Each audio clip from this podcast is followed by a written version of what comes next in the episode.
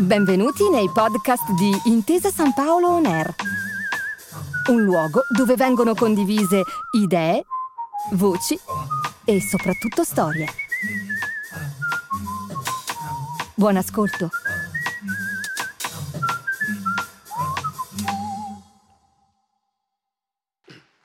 Buonasera. Allora, la democrazia. La democrazia l'abbiamo imparato tutti a scuola, è una parola greca e l'hanno inventata i greci. Eh, a essere precisi è una parola ateniese. Eh, demos è il popolo, Kratos è il potere. Demos è il popolo in, nel greco che si parlava ad Atene, perché per esempio già a Sparta dicevano damos.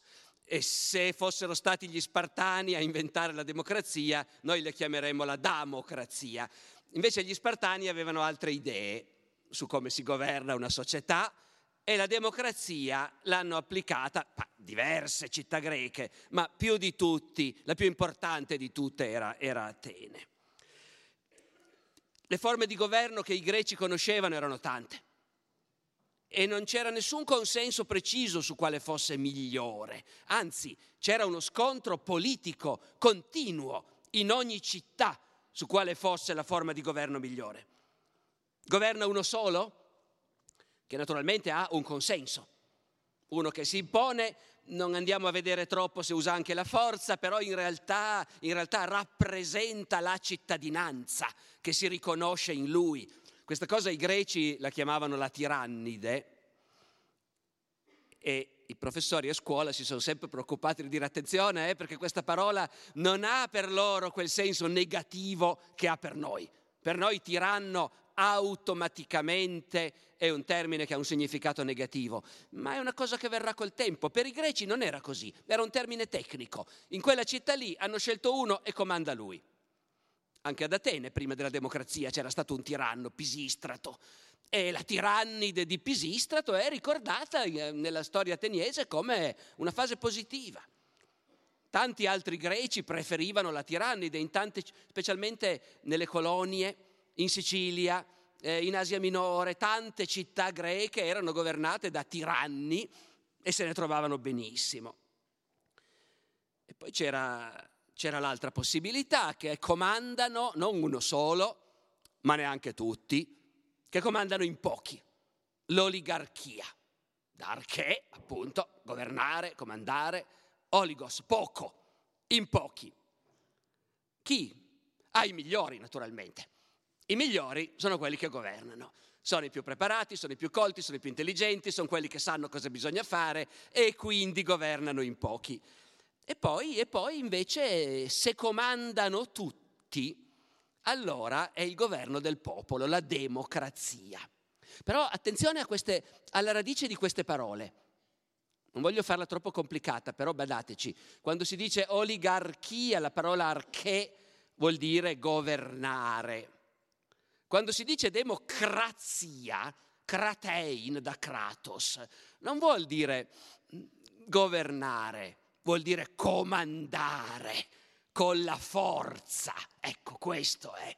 Loro hanno la sensazione che quando il popolo che comanda è una forza schiacciante che, come dire, distrugge chi non è d'accordo. Effettivamente la democrazia nelle città greche in cui si realizza è una forza schiacciante. Ed è l'unica democrazia che sia mai esistita che funzionasse davvero in quel modo lì, in cui per usare uno slogan di oggi, uno vale uno davvero. Voi sapete che noi oggi abbiamo una democrazia rappresentativa, cioè certo votiamo, eleggiamo quelli che poi decidono. E fondamentalmente abbiamo il potere dopo quattro anni, quando decidiamo che hanno governato malissimo, di mandarli tutti a casa e mandarne degli altri. Ma la democrazia ateniese non è quella roba lì. La democrazia ateniese è un'altra cosa. La democrazia ateniese è che qualunque decisione importante, beh, c'è una collina ad Atene molto spaziosa, ci sta un sacco di gente, eh, tutti, tutti i maschi adulti della città, ma tanto non vengono mai tutti. Ma comunque, comunque ce ne stanno tantissimi. E quando bisogna decidere qualche cosa, eh beh, tutti vanno lì, tutti quelli che vogliono andare vanno lì sulla collina. Vanno lì e poi ci sono quelli che parlano, che dicono allora l'ordine del giorno è questo, dobbiamo decidere, la vogliamo smettere questa guerra contro Sparta?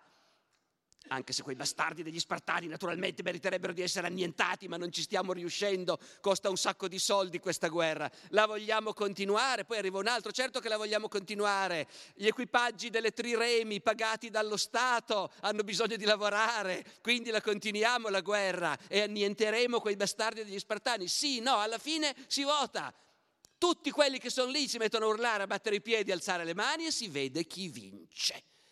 E uno torna a casa e non importa se è un vasaio, un fabbro, un contadino, torna a casa e dice oggi abbiamo deciso che continuiamo la guerra contro Sparta. Noi abbiamo deciso, noi il popolo. E all'assemblea ci va chi vuole, certo bisogna fare in modo che ci vada tanta gente se si vuole che sia credibile la cosa, a volte ci sono delle decisioni che non coinvolgono troppo e allora vabbè diciamo che Ecco, noi abbiamo nella nostra democrazia questa cosa che sappiamo tutti, che è un po' ridicola, che votare è un dovere e non soltanto un diritto. Dopodiché sappiamo tutti che è un dovere che se non lo fai non succede niente, eh, non è un vero dovere. Anche ad Atene non eri obbligato. Però, però, quando si rendono conto che uno dei rischi della democrazia è che la gente dica sì ma oggi ho altro da fare, eh, non vado. E quando c'erano cose veramente importanti da decidere, ad Atene in piazza la polizia cominciava a portare, in tanti portavano una corda, una corda tinta di rosso, di, di, con vernice, la vernice rossa che colava e, e spi- in piazza c'è la folla, no? sull'agorà c'è la gente che chiacchiera, che passeggia, c'è il mercato, eh, tutti uomini perché le donne stanno a casa naturalmente, eh? sono gli uomini ad Atene che escono fuori e, e allora c'è questa corda rossa che spinge la gente verso la collina. Se uno si sottrae, passa sotto e scappa, gli rimane la macchia di vernice rossa sul vestito, il giorno dopo si va a vedere chi ha la macchia multa, eh, perché questo oggi bisognava proprio andarci all'assemblea. Ovviamente hanno tutti un vestito solo, è un mondo povero. La democrazia ad Atene vuol dire che i cittadini sono i padroni e che arrestare un cittadino è una cosa seria, certo se c'è un'accusa esiste una polizia, certo esiste una polizia. E la polizia è fatta di schiavi, di schiavi forestieri, tipicamente sciti, che vengono dalle regioni lontane del Mar Nero. Nelle commedie di Aristofane spesso c'è il personaggio del poliziotto, l'arciere, dicono l'arciere scita, che si distingue perché parla malissimo il greco e quindi lo parla alla belle meglio con un gergo da straniero, da immigrato appena arrivato. E, è un grande problema per i traduttori delle commedie di Aristofane tradurre questi poliziotti che parlano in questo gergo. Mm, uno dei grandi traduttori di una volta, Benedetto Marzullo, eh, i poliziotti sciti di Aristofane li faceva parlare in siciliano. Eh, ma lui era siciliano, quindi se lo poteva permettere. Perché sono schiavi? E perché il cittadino non deve aver paura del poliziotto. È il poliziotto che deve aver paura del cittadino poliziotto deve fare quello che gli ordinano i cittadini e basta.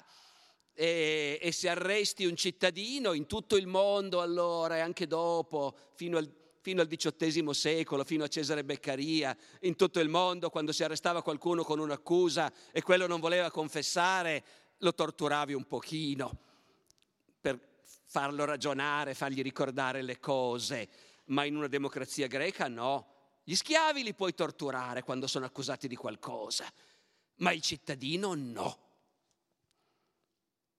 E poi la democrazia vuol dire che appunto qualcuno magari all'assemblea non ci va perché veramente oggi devo lavorare.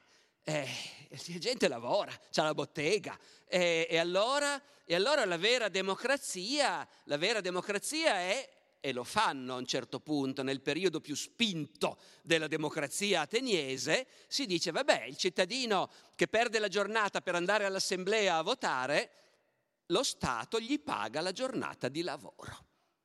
Ha dovuto lasciare chiusa la bottega e quindi va andato a votare e quindi gli paghiamo la giornata.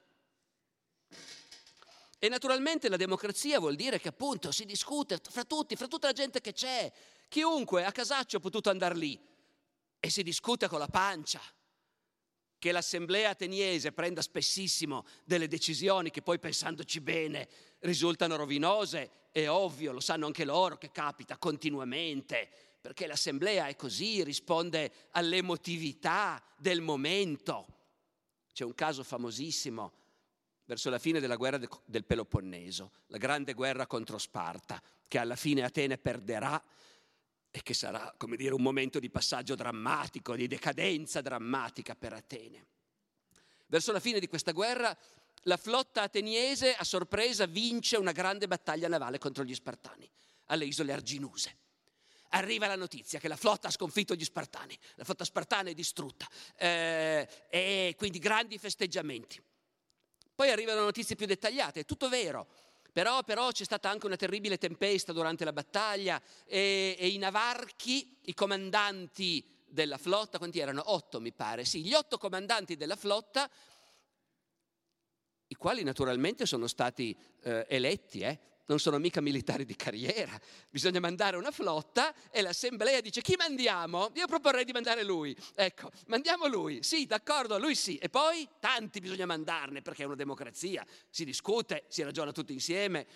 E arriva la notizia che appunto i navarchi, gli ammiragli della flotta vittoriosa, dato che c'era la tempesta e hanno dovuto rifugiarsi in porto il prima possibile e non hanno raccolto i naufraghi della loro stessa flotta, tante navi erano colate a picco, era pieno di naufraghi e poi era pieno di morti. In una battaglia navale rimane pieno di gente che viene ammazzata, finisce in mare, sono lì i cadaveri che galleggiano, non li hanno raccolti. E sull'assemblea passa un vento gelido all'idea che non hanno raccolto i naufraghi, che magari si potevano salvare, ma in realtà ancora di più all'idea che non hanno raccolto i nostri morti, che quindi sprofonderanno in mare e saranno mangiati dai pesci invece di avere una sepoltura religiosa come è diritto di ogni uomo. E gli ammiragli li hanno lasciati lì. E allora all'assemblea qualcuno dice condanniamo a morte gli ammiragli e li richiamano in patria. Due non tornano. Gli altri sei tornano e vengono processati davanti all'assemblea e spiegano cosa è successo. Il primo giorno spiegano, capite la situazione, eh, fanno dei grandi discorsi davanti all'assemblea che sembra sul momento abbastanza convinta tutto sommato. Poi il processo viene sospeso perché c'è una festa religiosa.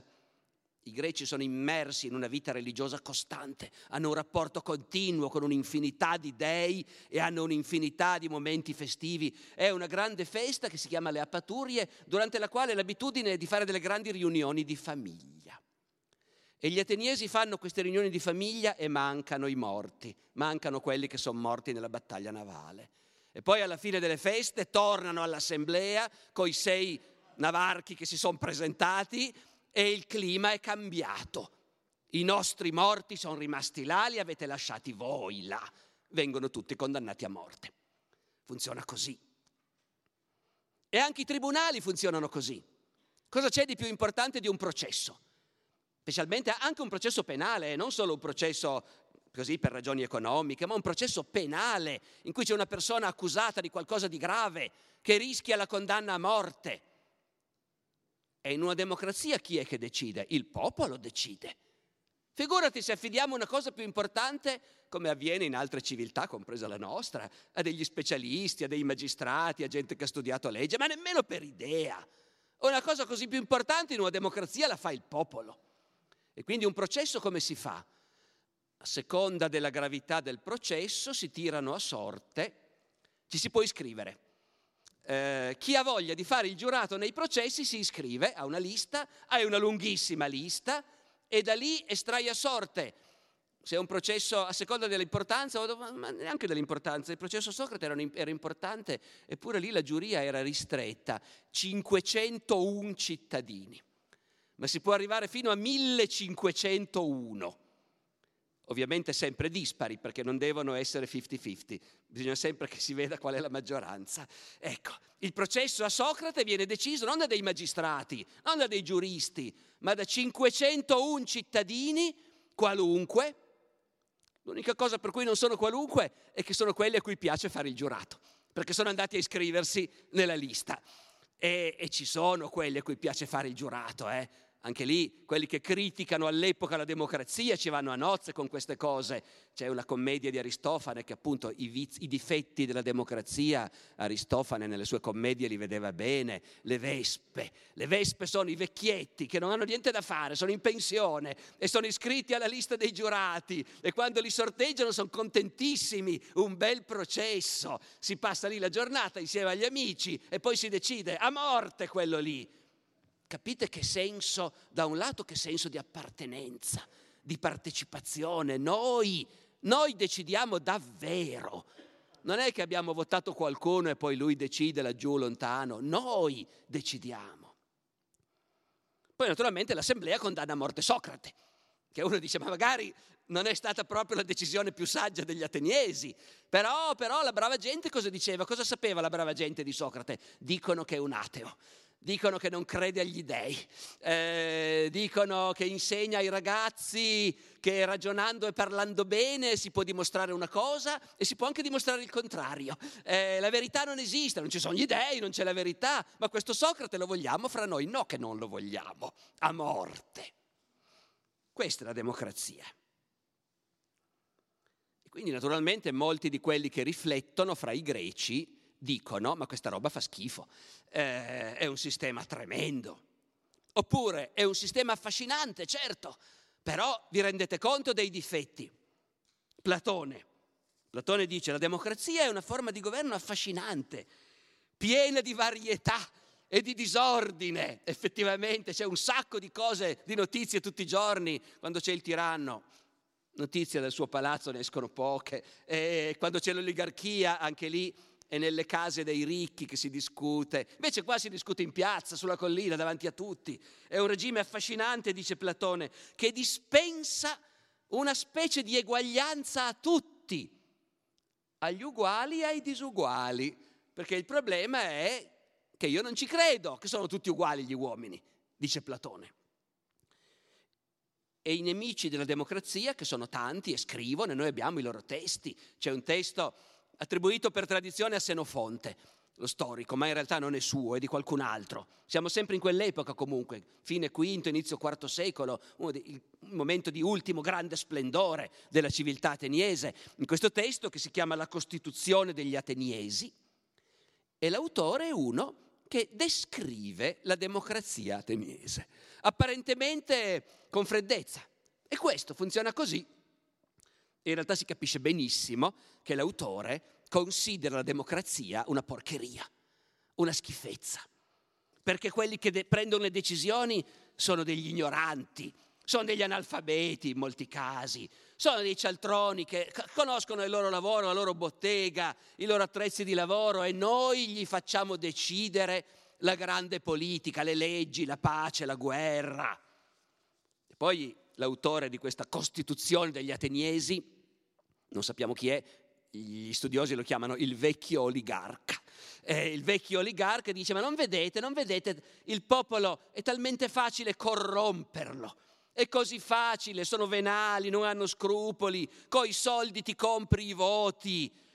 E poi, e poi in questo sistema tutti parlano, tutti credono di aver diritto di parlare. Va a finire che perfino, dice, perfino gli immigrati, i greci li chiamavano i meteci, lo sapete, che è una bellissima parola, eh? è molto più bella di immigrati. Meteci vuol dire quelli che vivono con noi, quelli che abitano con noi nella stessa casa. E, però perfino loro, perfino gli schiavi, dice l'autore, in questa città da quando c'è la democrazia, perfino gli schiavi credono di poter avere diritto di parola, mentre, mentre il popolo è fatto di bestie, il popolo è fatto di ignoranti analfabeti che in una città governata bene non dovrebbero azzardarsi ad aprire bocca. Anzi, l'ideale sarebbe che la massa della gente fossero schiavi. Tanto quello che sanno fare è lavorare, nient'altro. Questa è la posizione degli oligarchi, dei migliori, i quali dicono appunto, ma che senso ha che le decisioni lo prende il mio portinaio, è appunto l'artigiano della sua bottega, il poveraccio che vende il pesce al mercato e loro votano così come vota il nobile signore il quale, il quale, si intende di tutto perché ha tanto tempo libero e studia e conosce la musica e l'arte e va in palestra. Sapete che per i greci il corpo, fondamentale, no? Essere belli ed essere buoni. Ma chi è che è bello e buono perché va in palestra tutti i giorni? I ricchi, mica la gente comune. Ecco, e noi, noi che andiamo in palestra e andiamo a teatro, no, a teatro ci vanno tutti veramente, ma noi conosciamo appunto l'arte, andiamo alle Olimpiadi, quello sì, i campioni delle Olimpiadi sono ricchi, sono gran signori che hanno il tempo di allenarsi. E noi che siamo il meglio, e poi il mio voto vale quanto quello del pescivendolo. Ecco, questi sono gli argomenti degli avversari. E è chiaro che la situazione è conflittuale, cioè il popolo vuole continuare così e ha orrore dell'idea che i pochi prendano il potere e lo escludano. E i pochi, pur vivendo in una città democratica, trovano che la situazione è scandalosa e tramano nell'ombra per fare un giorno il colpo di Stato e abbatterla questa democrazia. Aristotele lo dice molto chiaramente, nella società nostra c'è la lotta permanente stasis, dice lui. E la lotta è fra i nobili e ricchi e la massa dei poveri. E in democrazia i ricchi saranno sempre scontenti e in oligarchia i poveri saranno sempre scontenti. E il risultato è che poi quelli che se la godono, questa è una cosa che tutti gli avversari della democrazia poi tirano fuori, eh? E su questo hanno ragione. Voi credete che sia il popolo che comanda, che decide, ma non vedete che un politico abile, che sa parlare bene, che sa toccare i tasti giusti, che sa come si fa per manipolare l'assemblea, per farla ridere, per farla piangere, per eccitare, emozionare la gente. Un politico abile se la porta dove vuole l'assemblea. E quelli sono i demagoghi, quelli che conducono il demos il demos crede di comandare e invece si fa tirare dove vuole, da una parte e dall'altra, da questi cialtroni corrotti che però sanno come si gestisce un'assemblea. E dunque, e dunque la democrazia ad Atene non è mai uno Stato stabile, ma dove c'è è una, un modello di governo perennemente minacciato, perennemente preoccupato che c'è chi trama nell'ombra, ci sono le conventicole, le società segrete, gli incontri a casa dei ricchi e, e naturalmente le città nemiche, Sparta in particolare, dove invece la democrazia non c'è e gli spartani in tutte le città democratiche cercano di sobillare, di rovesciare la democrazia e imporre dei regimi invece autoritari come il loro. In ogni caso il dialogo è appunto fra la tirannide, l'oligarchia, la democrazia. C'è un unico modello che i greci non prevedono, anche se sanno che c'è, ma è una cosa da barbari il re sacro, il sovrano assoluto messo lì per volontà di Dio o degli dei, che quindi è una persona diversa dal resto della gente, che gode di una sacralità per cui ha tutto il potere. Questa cosa esiste, certo, i persiani ce l'hanno. E tutto l'orgoglio dei greci e in questo sono d'accordo gli ateniesi e gli spartani, i democratici e gli aristocratici, sono tutti d'accordo. Noi non siamo barbari per inchinarci davanti al gran re. Tutti i popoli soggetti all'impero persiano lo fanno, i loro inviati si presentano dal gran re e si inginocchiano e picchiano la testa per terra in segno di sottomissione, ma noi greci questo non lo facciamo, perché noi siamo nati liberi. Traduzione ad Atene, tutti noi siamo diventati liberi. Traduzione a Sparta, noi, i pochi, i migliori, siamo nati liberi. E il re sacro è una roba a cui possono credere solo i barbari. Dopodiché, dopodiché, dopodiché, il mondo greco, come sapete, dura per secoli e poi a un certo punto viene progressivamente assoggettato, eh, hanno resistito ai persiani, certo, già i macedoni di Alessandro Magno non resistono mica più tanto e, e ancor meno resistono ai romani. L'unità del mondo mediterraneo alla fine non la fanno i greci, che pure sono dappertutto, ma la fanno i romani. E i romani sono anche loro una polis all'inizio, sono anche loro una città come se fosse una città greca. Avete presente quando studiavamo a scuola Mario e Silla, eh, e poi Cesare e Pompeo, i democratici e gli oligarchi e gli aristocratici? Certo, anche Roma, esattamente come se fosse una città greca, finché era una repubblica, ha visto lo scontro fra chi avrebbe voluto una democrazia e chi invece voleva il governo dei migliori. Poi in realtà a Roma hanno praticamente sempre vinto quelli che volevano il governo dei migliori, il Senato. I 300 o 400 uomini più ricchi della città e quindi del mondo, e, e loro comandano. Poi ci sono anche dei momenti in cui vince un democratico, eh? Cesare è il leader del Partito Democratico e vince la guerra civile Risultato, Aristotele lo avrebbe predetto con la massima tranquillità. Si comincia con la democrazia e si arriva al dispotismo. E Cesare fa precisamente quello. Io ho, preso il ho vinto la guerra civile a nome della democrazia e del popolo e il popolo mi vuole. Il popolo vuole che io comandi. Dopodiché appunto l'impero romano nasce come uno sviluppo di una polis dove si è discusso fra democrazia, aristocrazia e, e, dove in teoria addirittura ha vinto la democrazia a un certo punto, decidendo però di dare tutto il potere a un uomo solo, che però va d'accordo con i pochi, perché l'imperatore e il Senato comunque governano di comune accordo. E per un po' si regge questo equilibrio. Ma poi nei suoi ultimi secoli l'impero romano diventa un'altra cosa. L'impero romano diventa quello che era stato l'impero persiano, cioè un impero dominato da un imperatore sacro, non più un primus inter pares, non più il leader del Partito Democratico che comanda perché il popolo lo vuole, ma uno che comanda perché l'ha messo lì Dio, al singolare. Questa cosa che è già nell'aria si concretizza definitivamente quando l'imperatore diventa cristiano.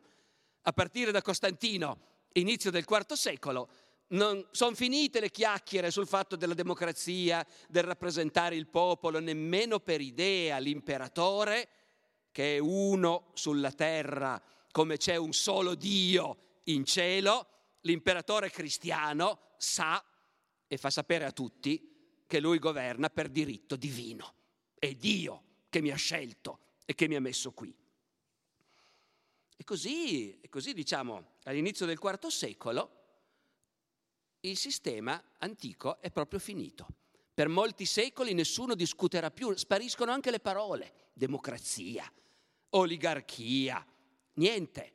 C'è la monarchia divina, c'è un sovrano scelto da Dio, che ha tutta la responsabilità, che può fare tutto quello che vuole perché lui è responsabile nei confronti di Dio. Questo con l'impero romano e anche con i regni romano-barbarici che seguono, quando nell'anno 643 Rotari, re dei Longobardi, fa mettere per iscritto le leggi dei Longobardi e alle leggi tradizionali aggiunge qualche cosa che interessa a lui, anzi proprio all'inizio le mette, per definire il potere del re. E le leggi dei Longobardi prevedono che se io ammazzo qualcuno, la famiglia di quello lì ha diritto di vendicarsi. E ha proprio il diritto, eh, per legge.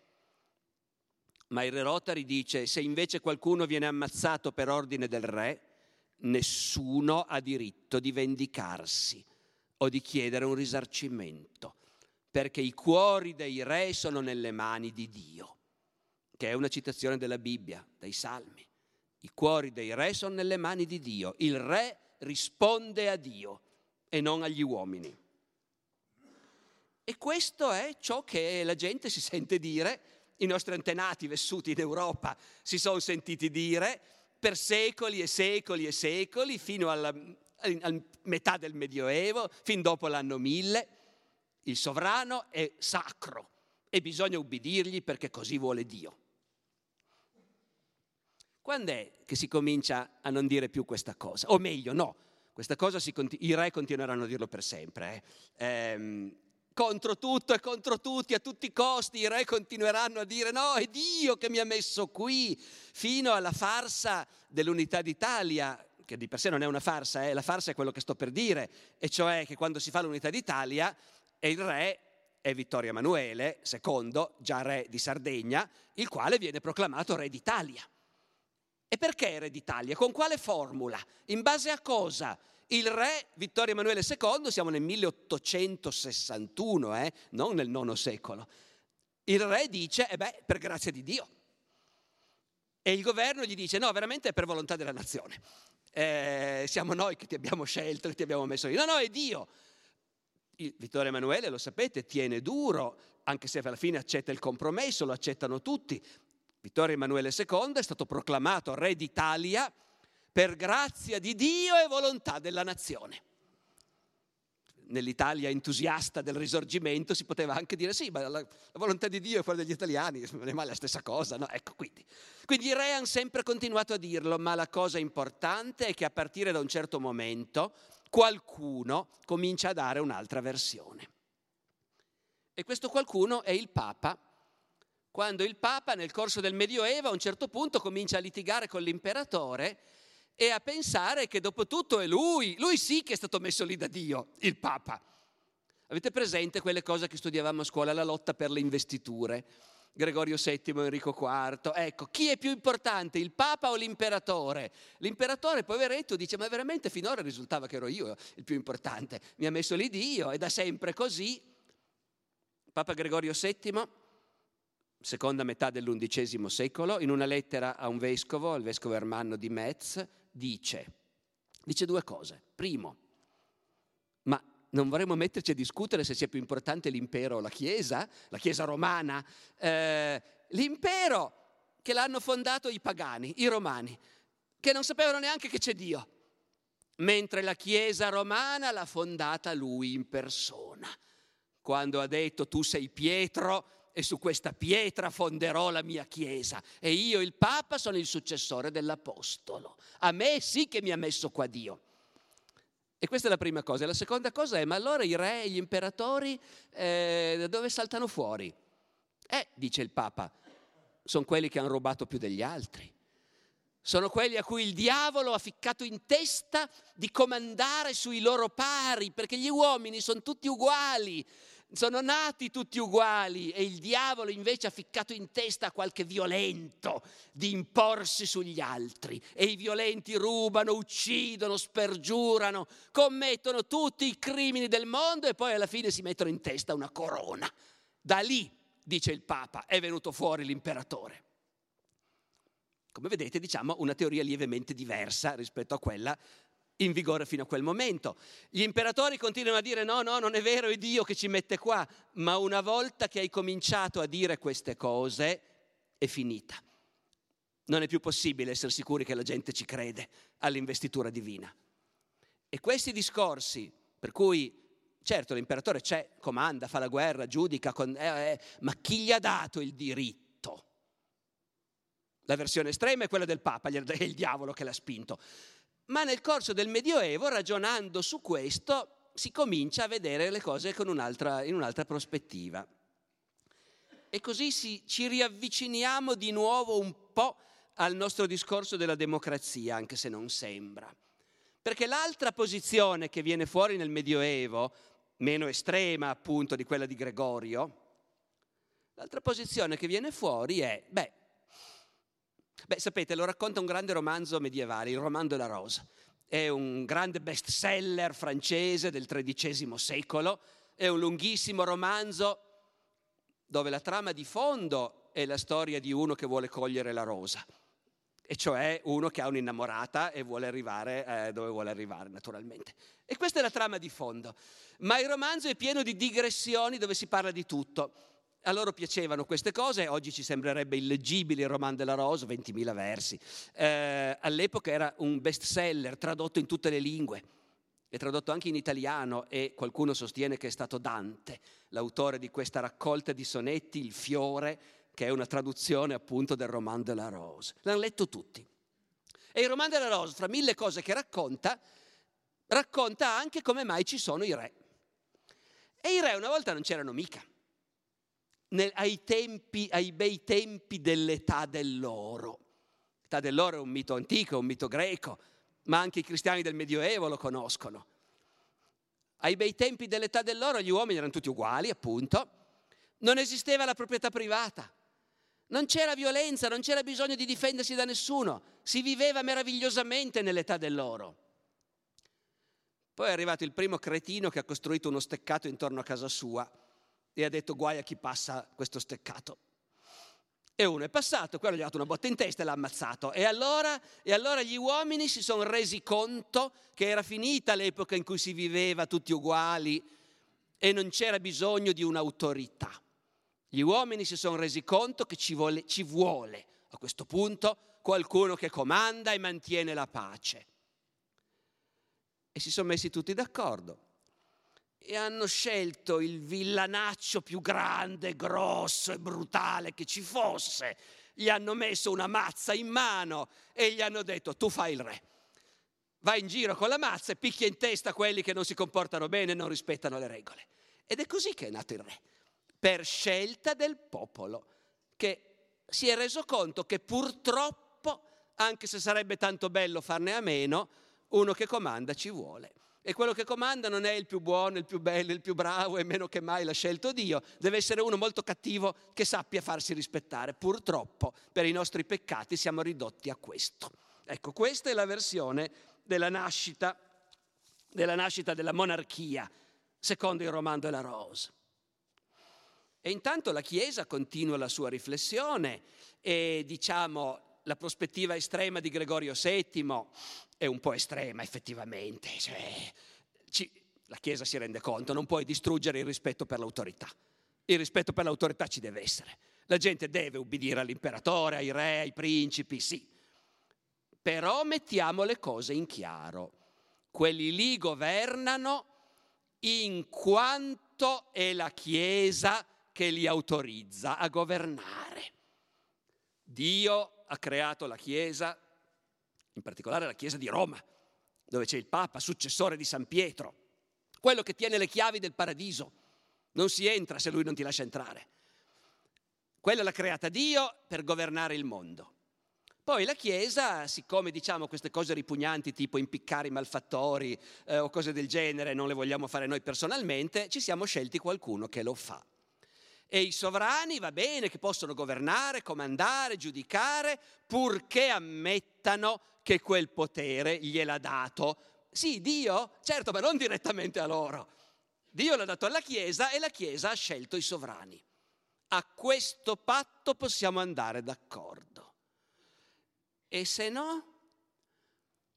E se no i teologi del Medioevo ragionano, Tommaso d'Aquino ci ragiona su, dice allora un sovrano giusto che fa il bene del suo popolo, perché quello è l'incarico che gli è stato dato, e che riconosce di ricevere dal Papa la sua autorità e ha sempre Dio in mente e soprattutto appunto è un sovrano giusto che fa regnare la giustizia fra i sudditi e allora a quello bisogna ubbidire. Se invece è un sovrano ingiusto, se è un sovrano che si è dimenticato del mandato che Dio gli ha dato, ecco che riscoprono una vecchia parola che non si sentiva più da tanto tempo, però loro i libri antichi li hanno e sempre più stanno tornando a leggerli, tyrannos, il tiranno. Ecco, ecco chi è il tiranno. E in questo momento che la parola che per i greci era neutrale assume invece quel significato negativo. Per i teologi del Medioevo il tiranno è uno che a guardarlo sembra un sovrano come tutti gli altri, è stato incoronato, ha la corona, lo scettro, il trono, comanda, la gente gli ubbidisce, ma è un sovrano ingiusto e Dio non lo autorizza. E allora se uno è un tiranno, qui è Tommaso d'Aquino che è uno che ama andare a fondo alle cose quando ci ragiona, allora la gente deve ubbidire ai sovrani, certo, ma deve ubbidire anche ai tiranni? No, dice Tommaso d'Aquino, no, no, al sovrano ingiusto non si deve ubbidire. I sudditi non sono tenuti a ubbidire. E allora il sovrano ingiusto può essere deposto? Eh, certo, certo che può essere deposto dai sudditi, il sovrano ingiusto. Eh. E, se il sovrano resiste, si passa alla violenza, è, è lecito ai sudditi che vogliono rimuovere un sovrano ingiusto, è lecito eh, ucciderlo? Sì, dice Tommaso d'Aquino, siamo logici, siamo logici, certo, il sovrano ingiusto che si rifiuta di lasciarsi deporre, i sudditi hanno il diritto di ucciderlo. Capite fin dove può arrivare, come dire, il ragionamento dei chierici medievali su come funziona il mondo eh, e quali sono le regole che vanno rispettate. Di democrazia in quel momento non parla ancora nessuno, da noi la parola non, non, non l'hanno ancora riscoperta. Certo, ci sarebbero i comuni italiani, che effettivamente sono delle realtà dove, dove la gente partecipa, dove gli abitanti maschi, certo, eh, che hanno qualcosa, certo, che possono pagare delle contribuzioni, voglio dire, l'artigiano che ha la bottega è un cittadino, certo, il suo garzone che dorme sul pavimento della bottega e, e, prende un soldo al giorno di stipendio e non ha neanche gli stracci per coprirsi, quello non è proprio un cittadino, a dire la verità. Però comunque anche in questa accezione, in un comune italiano, molte migliaia di persone partecipano al governo. Loro non la chiamano democrazia, ma per esempio i cronisti bizantini del Medioevo, quelli dell'impero d'Oriente, che parlano greco, i cronisti bizantini del basso medioevo, quando devono dire i comuni italiani, dicono democraziai, le democrazie italiane. Loro la parola la conoscono e per loro è ovvio che il comune è una democrazia. Poi anche questa fase si va restringendo. I comuni italiani Ecco, loro non dicevano democrazia, però anche loro avevano un termine eh, per dire non comandano in pochi, comandiamo tutti. È un comune di popolo, è un regime di popolo. Qui comanda il popolo. E la grande epoca dei comuni di popolo è breve, però perché poi c'è un'involuzione un po' dappertutto, alla fine ci sono scontri violentissimi e alla fine, alla fine un po' dappertutto vengono fuori i signori, vengono fuori i visconti, i medici, no? quelli che, ecco, nelle città che continuano a reggersi a popolo, a questo punto è ovvio, vista da Firenze, che è ancora un comune di popolo nel 300, nel 400, a Milano i visconti tiranni, gli scaligeri a Verona tiranni, L'Italia si sta riempiendo di tiranni. E poi i tiranni vincono, vincono dappertutto. Nel Cinquecento vincono anche a Firenze. Arrivano i medici e si fa proclamare Cosimo Granduca di Toscana dall'imperatore ed è finita l'esperienza del governo, come dicevano anche nel Medioevo, del governo largo, a cui tanti partecipano. L'età moderna, 500, 600, 700, è un'epoca sotto il segno del, del potere assoluto, dei sovrani assoluti, oppure dove sopravvive una repubblica, però comandano in pochi. Avete presente Venezia? Ci sono i patrizi e, e c'è il Consiglio dei Dieci e il popolo sta zitto.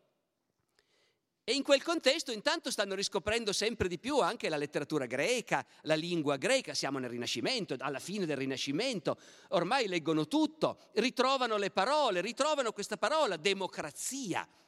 La parola democrazia comincia a essere usata in lingua italiana. Chi la usa? Gli studiosi di Platone e di Aristotele, quando commenta dicono, eh, Platone dice questa cosa, loro avevano questa cosa, la chiamavano democrazia, e poi alla fine del Cinquecento c'è uno scrittore, si chiama Tommaso Garzoni, che per la prima volta in lingua italiana usa la parola democrazia, non dicendo è una parola strana che si trova in Aristotele, ma come un concetto che conosciamo, che vale la pena di conoscere e di spiegare cosa vuol dire. E dice Tommaso Garzoni, cos'è la democrazia? Quando la molti... fine Cinquecento, eh? quando ovunque comandano principi o al limite ristrettissime oligarchie, quando la moltitudine ingiustamente oppressa, tratta dall'ira e spinta da furore, decide di vendicare gli oltraggi ricevuti, subito ne nasce la democrazia, cioè l'amministrazione del popolo. Vedete quanti livelli? La moltitudine ingiustamente oppressa, San Tommaso. Chi governa deve governare con giustizia comunque. Il popolo ha diritto a essere trattato con giustizia. Purtroppo, purtroppo quando il popolo non è trattato con giustizia succedono brutte cose.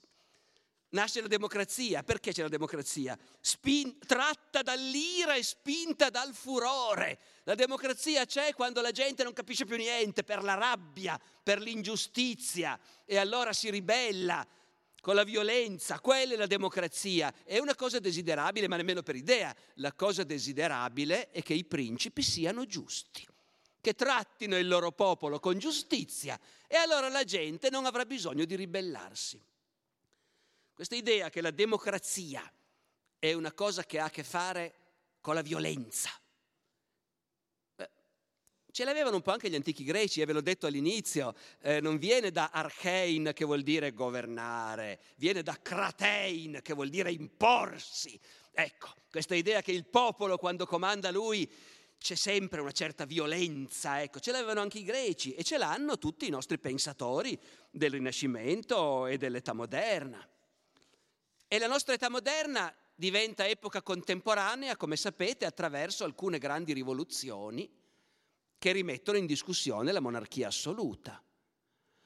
E la rimettono in discussione in termini medievali, in realtà, e cioè il sovrano deve governare con giustizia il suo popolo nell'interesse del popolo.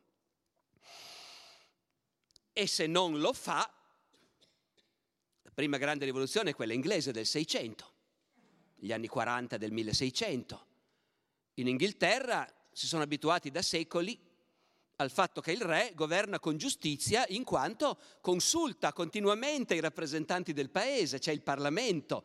Non è la democrazia, i rappresentanti del paese sono i nobili lord, sono i vescovi e gli arcivescovi, sono i deputati eletti dalla piccola aristocrazia di campagna, la gentry come dicono loro, tutti quelli che contano qualcosa in Inghilterra mandano qualcuno in Parlamento a rappresentarli. La massa della povera gente no, naturalmente, ma il paese sono le persone che contano qualcosa. E quando in Inghilterra il re Carlo I decide che per un vero re abbassarsi a consultare continuamente un Parlamento a dover sentire il parere dei nobili, dei preti, dei mercanti, dei ricchi del paese prima di decidere qualcosa, è una cosa indegna di un vero re. E quindi il re Carlo I decide di non, di non convocarlo più il Parlamento. E se vuole mettere una nuova tassa, la metto senza chiedere il permesso a nessuno e scioglie il Parlamento. Il Parlamento si rifiuta di sciogliersi dicendo noi siamo il paese e tu sei il re per fare il bene del paese e trattarlo con giustizia. In questo regno d'Inghilterra la giustizia vuol dire che il re, come si è sempre fatto, deve governare col consiglio del Parlamento. Se tu ti rifiuti di farlo, ti faremo la guerra fino a quando non cambi idea. E il re arruola soldati e il Parlamento arruola soldati e scoppia una guerra civile che dura parecchi anni e il Parlamento vince la guerra civile e il re viene giudicato per alto tradimento. Perché la sua pretesa di dire non siete voi, è Dio che vi ha dato il potere, non voi, e quindi io rispondo solo a Dio, non rispondo a voi, questo significa aver tradito il suo paese. E gli tagliano la testa, come sapete. E poi c'è la rivoluzione americana. E la rivoluzione americana è fatta da dei bravi gentiluomini i quali si riuniscono e dicono tutti gli uomini sono uguali, è una verità evidente, tutti gli uomini hanno diritto alla libertà, alla ricerca della felicità, tutti.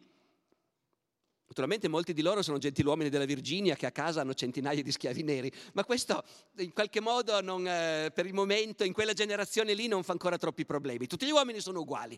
E siccome il re invece pretende anche lui di farci pagare delle tasse senza il nostro permesso, e in Inghilterra c'è il Parlamento, ma noi coloni dell'America non ce li abbiamo i deputati nel Parlamento, e, e, quindi, e quindi il governo del re è ingiusto e noi ci ribelliamo e si ribellano, loro sono troppo lontani per tagliare, acchiappare il re in Inghilterra e tagliargli la testa, ma l'America diventa indipendente. È una democrazia? No, perché nella testa di tutta la gente democrazia vuole ancora dire il popolino, i poveracci, gli analfabeti, perfino loro vogliono pretendere di contare qualcosa e quando si mettono in testa queste cose, ira e furore, appunto, guai, sono i migliori che devono governare, vale anche in America, eh? dove una parte dei fondatori degli Stati Uniti pensano che la democrazia sia una cosa da evitare. Citazione di John Adams, secondo presidente degli Stati Uniti. La democrazia, finché dura, è più sanguinaria dell'aristocrazia e della monarchia. Ricordatevi, la democrazia non dura mai a lungo, si corrompe, si esaurisce e si suicida. Non c'è mai stata una democrazia che non si sia suicidata. Quindi, secondo il secondo presidente degli Stati Uniti, questa roba che abbiamo noi qui non è assolutamente una democrazia. Meno male. È un'oligarchia? Sì, è un'aristocrazia. Certo, le persone che valgono qualcosa, in tanti, comandano. In America nascerà però anche un partito democratico che invece dice no, no, no, no, questo che vogliamo costruire deve essere un paese dove tutti contano, anche l'ultimo dei coloni vota e questa deve essere la democrazia. Ed è questo che si affermerà. Nel corso dell'Ottocento gli Stati Uniti diventano de- la prima democrazia della storia moderna, nel senso del primo paese dove tutti i maschi adulti votano per eleggere il governatore del loro Stato, il Parlamento del loro Stato, i loro senatori e deputati a Washington e il Presidente della Repubblica. E quindi gli Stati Uniti sono la prima realizzazione concreta della democrazia nel mondo moderno e il primo paese che è costretto a cominciare a esplorare anche gli altri, i tanti problemini che nascono, perché sembra così bello dire la democrazia, certo. Quella però non è più la democrazia rappresentativa degli ateniesi, noi eleggiamo dei senatori, dei deputati, eleggiamo un presidente e al presidente per quattro anni diamo un sacco di potere. Cosa succede in una democrazia se la gente dopo le elezioni si pente e non vuole fare quello che comandano gli eletti? Cosa si deve fare? Si scende in piazza, si manifesta, si protesta, sì, certo, però, però, però, però si può in democrazia dire io quello che hanno deciso i rappresentanti eletti, io non sono d'accordo e quindi non lo faccio, non ubbidisco, perché siamo in democrazia. Sapete che gli Stati Uniti a metà dell'Ottocento vanno incontro a una crisi spaventosa perché a fare questo ragionamento non sono i singoli, i singoli li schiacci, ma sono interi stati. Gli Stati Uniti sono un insieme di stati di cui alcuni hanno la schiavitù e altri non ce l'hanno, e fra quelli che hanno gli schiavi al sud e quelli che non li hanno al nord, i rapporti diventano sempre peggiori e c'è odio, disprezzo e paura reciproca crescente. È un bel momento, nelle elezioni del 1860 viene eletto un presidente che si chiama Abramo Lincoln, il quale è percepito al sud come uno che se può, cercherà di abolire la schiavitù. Lincoln fino a quel momento ha sempre giurato, a me non importa, no, no, assolutamente non, è, non mi interessa, non è nel mio programma, non è questo, ma nel sud è, vasta, è largamente percepito come uno pericoloso. E a quel punto, dopo che la maggioranza degli Stati Uniti ha eletto Lincoln, però negli stati del sud Lincoln non ha preso neanche un voto, uno dopo l'altro gli stati del sud dicono noi siamo liberi siamo stati sovrani e indipendenti. Finché ci faceva comodo facevamo parte di questa unione. Adesso non ci interessa più, ce ne andiamo. Di fronte a questo Lincoln deve decidere cosa fare. E Lincoln decide, questa cosa non può essere permessa. E per carità avrà avuto mille motivazioni, ma quella teorica ufficiale è perché questo sarebbe la fine della democrazia. La democrazia consiste nel fatto che è stato eletto un presidente e quando il presidente è eletto tutti devono accettare le sue decisioni. Nessuno ha il diritto di dire, ah, siccome io non sono d'accordo me ne vado. E Lincoln combatte la guerra civile con una propaganda che insiste sul fatto che è, questa è la guerra per la democrazia, non per liberare gli schiavi, quello verrà dopo, si farà anche quello, ma è per la democrazia. E Lincoln, quando I suoi generali, dopo due anni di guerra, finalmente vincono una battaglia, dopo averne perso una quantità impressionante, e finalmente vincono una battaglia che è la svolta della guerra civile, Gettysburg. E quel giorno convinto finalmente, forse per la prima volta, che dopo tutta questa guerra la vinciamo, eh, perché noi del nord siamo forti il triplo e abbiamo i nove decimi di tutte le industrie del paese e il triplo degli abitanti. E tuttavia sono due anni che cerchiamo di sottomettere il sud e non ci siamo riusciti finora. Dopo la vittoria di Gettysburg, Lincoln si azzarda a fare un grande proclama sul campo di battaglia, è il discorso di Gettysburg, uno dei grandi discorsi della storia americana, in cui dice noi, noi stiamo combattendo per uno scopo, che questa nazione sotto Dio rinasca nella libertà e che il governo del popolo, fatto dal popolo, per il popolo, non scompaia da questa terra. Questo vuol dire, capite, l'ideologia americana del destino manifesto. Noi esistiamo, noi Stati Uniti esistiamo per mostrare la strada. E la strada che in questo 1863 stiamo mostrando al mondo è il governo del popolo, che è la democrazia, la quale schiaccia chi si rifiuta di obbedire alle regole della democrazia e ai presidenti democraticamente eletti. Va da sé che quelli del Sud erano tutti convinti di star combattendo per la democrazia. Perché la democrazia significa io a casa mia faccio quello che voglio. Come sapete negli Stati Uniti non è mica scomparso questo tipo di dilemma, no? La democrazia è obbedisco al presidente oppure io a casa mia faccio quello che voglio e mi tengo anche un cannone anticarro se voglio a casa mia e se voglio essere razzista sarò razzista, chi me lo può impedire? Sono un uomo libero e vivo in un paese libero. Questa cosa non è finita. E naturalmente è un grosso problema, è questo, adesso finiamo, ma quanto nella democrazia si abbia il diritto di opporsi a ciò che fa il governo. Ti puoi opporre manifestando in strada? Certo, sembrerebbe il minimo. Oggi a volte hai la sensazione che qualcuno pensi che già quello sia già un po' troppo, che non... Eh, no, ecco. Però poi noi, quando pensiamo storicamente alla presa della Bastiglia, alle cinque giornate di Milano, alle giornate del 2014 a Kiev, quando la piazza abbatte un presidente democraticamente eletto e tutte queste cose noi le acclamiamo, trionfi della democrazia. Il problema, come vedete, è, è aperto. E, e che il problema sia aperto lo si è visto sempre. La democrazia, a noi può sembrare che sia ovvio che la democrazia è un sistema forte, fortissimo, l'unico che ha senso nel mondo moderno. Tenete conto che siamo usciti da un Novecento in cui la democrazia è stata sfidata da modelli, il fascismo, il nazismo, lo stalinismo e le altre forme di socialismo reale, in cui modelli che hanno avuto chi più chi meno però i loro momenti di grande successo, di grande popolarità.